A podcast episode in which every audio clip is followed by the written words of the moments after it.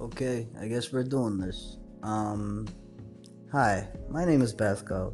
Um, welcome to first session of my podcast. Uh, it's going to be probably a whole series about my life experiences. Um, coming to America from Kathmandu, Nepal, and like finally moving up to uh, Pittsburgh, PA, after living in Michigan um, for a time in o- Omaha, Nebraska, and uh, you know going through Ohio and uh, ending up in um, Jersey City, New Jersey, one of the most diverse places in, in the United States.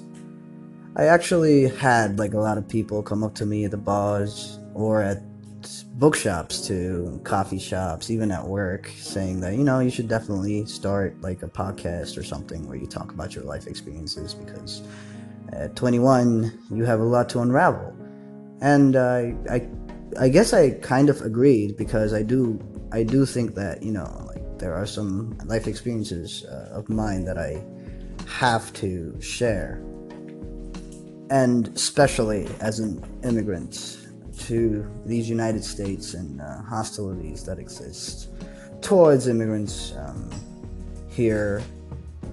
I I don't want to be like the standard bearer of all immigrants, of course, but you know you can only speak from your own experiences, and I do believe that my experience uh, does matter. And uh, um, other than that, like even though that is a selfish reason in and of itself, I would also think that the other selfish reason why I should do this uh, this podcast, these sessions, is because I, I do believe this is self therapy, and like I do believe that in these stories, like um, I I hope whoever's listening, if there is anybody listening, I hope that you know you find something that you could relate to, even though you might be from the United States, you might be from Australia, you might be from Europe, you might be from anywhere, but I just want to. Uh, uh, say things that are relatable to you too. And uh, if not, I just you know I just want to reach out and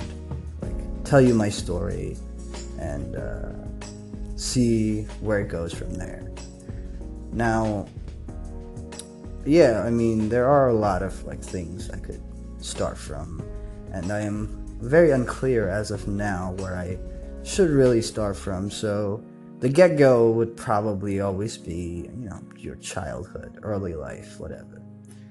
Um, and that's probably where I'm going to start.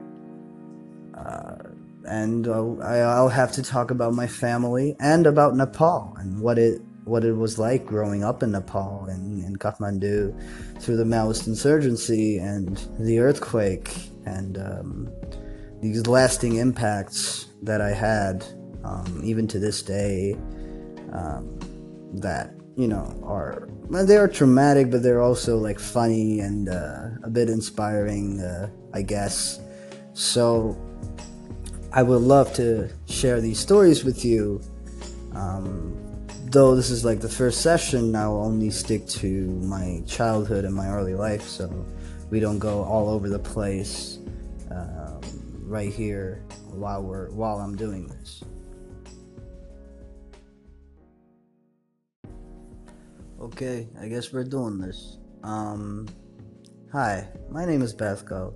Um, welcome to first session of my podcast. Uh, it's going to be probably a whole series about my life experiences. Um, coming to America from Kathmandu, Nepal, and like finally moving up to uh, Pittsburgh, PA, after living in Michigan um, for a time in o- Omaha, Nebraska and uh, you know going through Ohio and uh, ending up in um, Jersey City, New Jersey, one of the most diverse places in, the United States. I actually had like a lot of people come up to me at the bars or at bookshops to coffee shops, even at work, saying that you know you should definitely start like a podcast or something where you talk about your life experiences because at 21 you have a lot to unravel and uh, I, I guess I kind of agreed because I do, I do think that you know, there are some life experiences uh, of mine that I have to share. and especially as an immigrant to these United States and uh, hostilities that exist towards immigrants um, here, I I don't want to be like the standard bearer of all immigrants, of course, but you know, you can only speak from your own experiences, and I do believe that my experience uh, does matter. And uh, um, other than that, like, even though that is a selfish reason in and of itself, I would also think that the other selfish reason why I should do this uh, this podcast, these sessions, is because I, I do believe this is self therapy, and like I do believe that in these stories, like um, I I hope whoever's listening, if there is anybody listening, I hope that you know you find something that you could relate to, even though you might be from the United States, you might be from Australia, you might be from Europe, you might be from anywhere, but I just want to. Uh, uh, say things that are relatable to you too. And uh, if not, I just you know I just want to reach out and like tell you my story and uh, see where it goes from there. Now, yeah, I mean there are a lot of like things I could start from, and I am very unclear as of now where I should really start from. So the get go would probably always be, you know, your childhood, early life, whatever. Um, and that's probably where I'm going to start. Uh, and I'll, I'll have to talk about my family and about Nepal and what it what it was like growing up in Nepal and in Kathmandu through the Maoist insurgency and the earthquake and um, these lasting impacts that I had, um, even to this day, um, that you know are they are traumatic, but they're also like funny and uh, a bit inspiring, uh, I guess.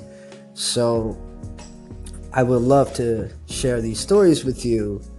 Um, though this is like the first session, I'll only stick to my childhood and my early life, so we don't go all over the place um, right here while we're while I'm doing this.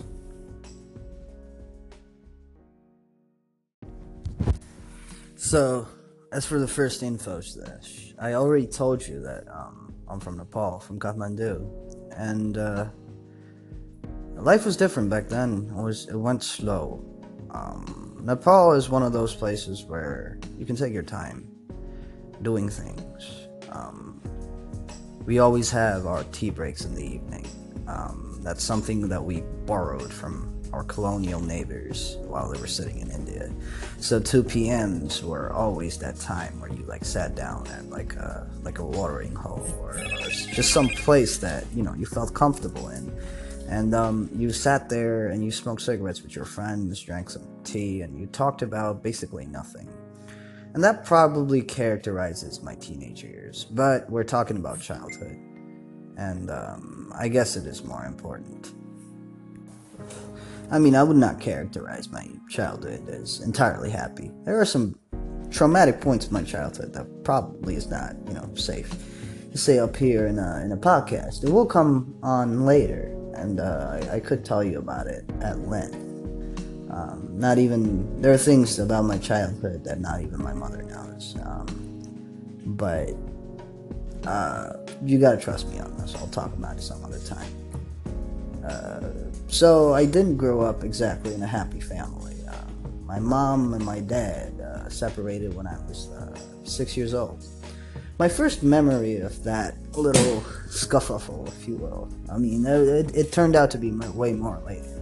My mom started. Uh, my mom left the house and she, you know, lived with her parents. I was still with my dad because my dad has had had a permanent job as like a government official somewhere. Um, in the Ministry of Finance uh, in in Nepal, but it was not like a top dog job. It was you know he was he was up there, but he was not like on top, you know he didn't sat in like the backroom dealings of whatever was going on in the country at that time. And uh, it, it made rational sense for me to live with my dad for that for that temporary while of like six to eight or nine. My first memory of this separation was when I was in the second grade. Um, we had our final exams. And I remember sitting down in the classroom. Um, I think it was a math exam. And uh, I remember I saw my mother outside the classroom and I just like dropped like the test and everything in my pen and I just ran out because I hadn't seen my mom in like months. So I hold her close and uh, I hug her so tight. Oh my god, uh, I can still feel. Um, I can still feel that feeling of when you hold someone so dear to you that you know you don't want to let go. Uh, that you know you wish like your flesh just melted onto them and there was nothing in the world that could separate you from them. And that's how I felt about hugging my mother that day. And I cried. And she cried. And that was the first time I ever saw my mother cry. And that's going to be. That's probably the first time in a long time that I'll ever see her cry because she she let loose that time but my mother was always one of those women that were very composed they took their composure, they took their etiquette very seriously, which um, ultimately translated into me being this very uh, disciplined teenager later on as I, you know, lived with her um, after I was 10. She got a job and everything. Um, and we moved into the same house uh, where I used to live with my dad because my dad bought another house where he moved into with his family, his grandparents, his uh, his mother and his father, and uh, my elder brother at the time um, lived with my dad. So it was basically just me and my mom, and um, she practically raised me um, all by herself. And this particular um, fact about my childhood kind of characterizes how I looked at at family in general was was just the fact that I, I always believed that the mother of the family was to me is is the essential part of of any like heterosexual marriage but i'm from the third world okay? So uh, give me a break on that um, but this is how marriages are in the third world, where the mother is not supposed to be the breadwinner, so on. It was very 1950s America, but just in the third world. Uh, my mom did start working. She was like quote unquote a career woman now, and um, yeah, you know, it was always like stuff that you would hear growing up about how like you know she let her like sons go because she can't really take care of her sons because she's got to go to work, uh, pay the bills, and so on. And I guess that did impact uh, a certain frame of mind that I started to develop early on, which was you could only you could only do so much for yourself.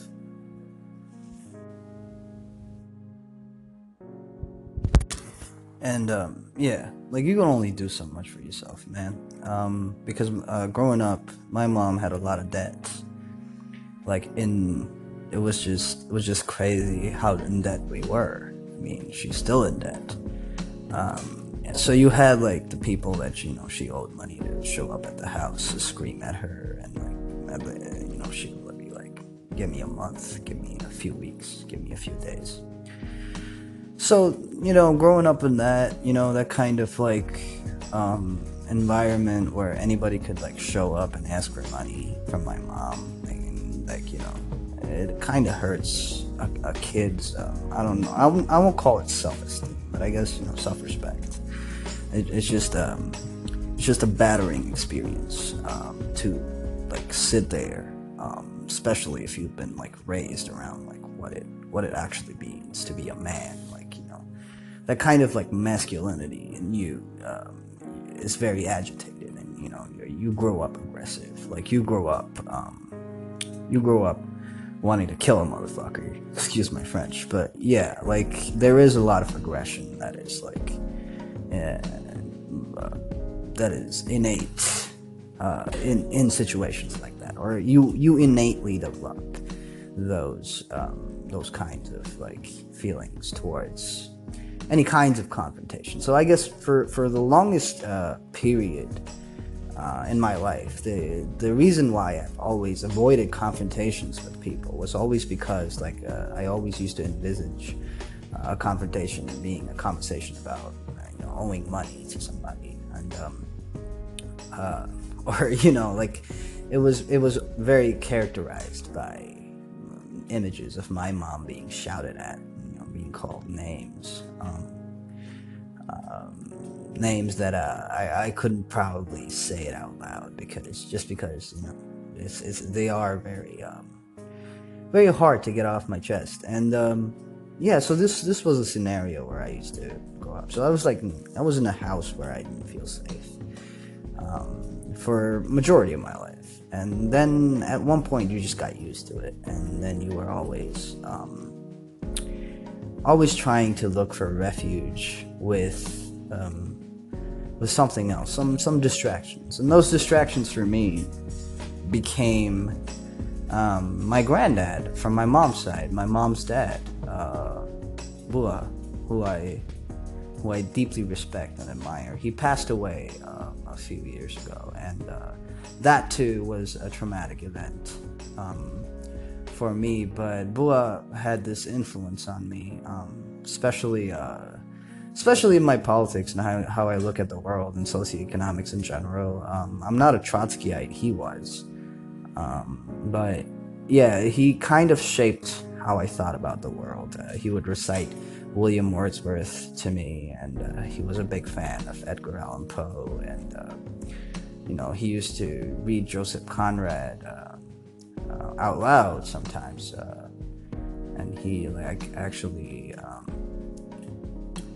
he uh, had a lot of um, he had a lot of wise things to say growing up uh, that probably has um, has influenced me in my in my journey across like trying to wade through that you know that uh, transition from childhood to early adulthood or teenage years, which I believe isn't stressed as enough as, as, as being important. Like, we all talk about, you know, teenagers and like your early 20s and like so on, but nobody actually talks about that time from like 10 to 13, which I believe is like a very important age in, in, in anybody's life. Um, and this was a time where like Bua was around for me it was a time where I did like grow up into like a lot of responsibilities that you will not see in like this this part of the part of the world. Like I got my first job when I was like 14, um, and uh, it was just uh, it was writing for a paper. Um, um it was like an English paper. Um, uh, yeah, I, I, I got like 50 rupees for it, which is basically just like a quarter in American money. Um, but it meant a lot. I got I made like a 200, 300 later on, like rupees. So it's like, you know, 30 bucks or 40 bucks, and it was a lot of money for like a kid, like 14 years. So with, it comes vices, you know. With it comes like smoking and drinking, not not drugs, but just like yeah, like the little vices that you know you, you kind of adopt. So and I adopted it very early on. Like I, I adopted it at like 13, 14. Like I started to be like a very heavy drinker and a heavy smoker by, by the time I was 14, which gave me this voice. Um, and um, I, I, as I think that phase too characterized this voice. Uh, is people always tell me that my voice is very like somber and you know like when i make a joke people are probably like are you making a joke or you know are you serious like uh, uh, my sarcasm has very always been very sharp, and uh, uh, yeah. So that phase two was like um, was uh, probably the time where I realized that you know I was I was more depressed than um, than most of my friends. Like, um, don't get me wrong. It's like you, grow up in the third world. There's like a lot of like untalked issues that, like, you know, like issues that are just not talked about, and uh, your emotions and feelings and your mental health, of course, were like part of it, but it was not. It was not like I was like I knew I had depression so on. I was like there was no place I could go that could actually give me that um give me that diagnosis. But um well, my granddad, with Bua, he he always he always saw it. He always thought that you know. He always said that you were that I was smarter than my big brother, and like I I understood uh, a lot of things at a young age that you know he will probably take like 10, 20 years to realize, and. Um, um, and then he would like whip out Plato's Republic and start like talking about justice and so on. Like that was that was Bua, okay? Like that is the man that had the biggest impression on me, and um, like he he did he did uh, help me through like even that phase of like being you know where I was about to self-destruct. Like he took take me in and start talking about you know if you want to drink, you drink with me. If you want to smoke, you smoke outside but with me watching you. Like, you, if you want to do tobacco, we'll do tobacco together. We'll like sit down and do it together. Because I know you respect me enough not to do it in front of me. And, you know, because like that's the thing. Like, we don't smoke or drink in front of our elders in Nepal. Um, it's it's considered very um, disrespectful. And uh, yeah, it is considered very disrespectful. And th- that was his point. That's how he used to make points to me. He's like, if you think that's so disrespectful to me, why why don't you respect yourself enough not to do it to yourself? And I guess that actually fulfilled this this void of self-respect that I had uh, gone through with all these people that come in to um, to berate my mom. Um, that uh, that battering um, humiliation was also um, dealt with this kind of like self-respect that my my granddad uh, taught me to have. Of course, there was a lot of like um, a lot of things that he used to say that used to go through my head. But you know, as as I started reading about stuff and as I started to like wonder about stuff, and um, I did I did understand um, him eventually. But he was an intellectual, um, a very misunderstood man too at that, and um, and uh, that actually um, was probably most of my um, growing up psychologically. And uh, I guess this is like a good session for the background that you know I, I could give about my childhood. Um, this this took a lot longer than I expected it to be. Um, on the next session, I probably would talk about um, how I dealt with um, Maoists, Maoist threats, and how like people were joining up to Maoist insurgency. Um, if you're still listening, I hope you're there for that too.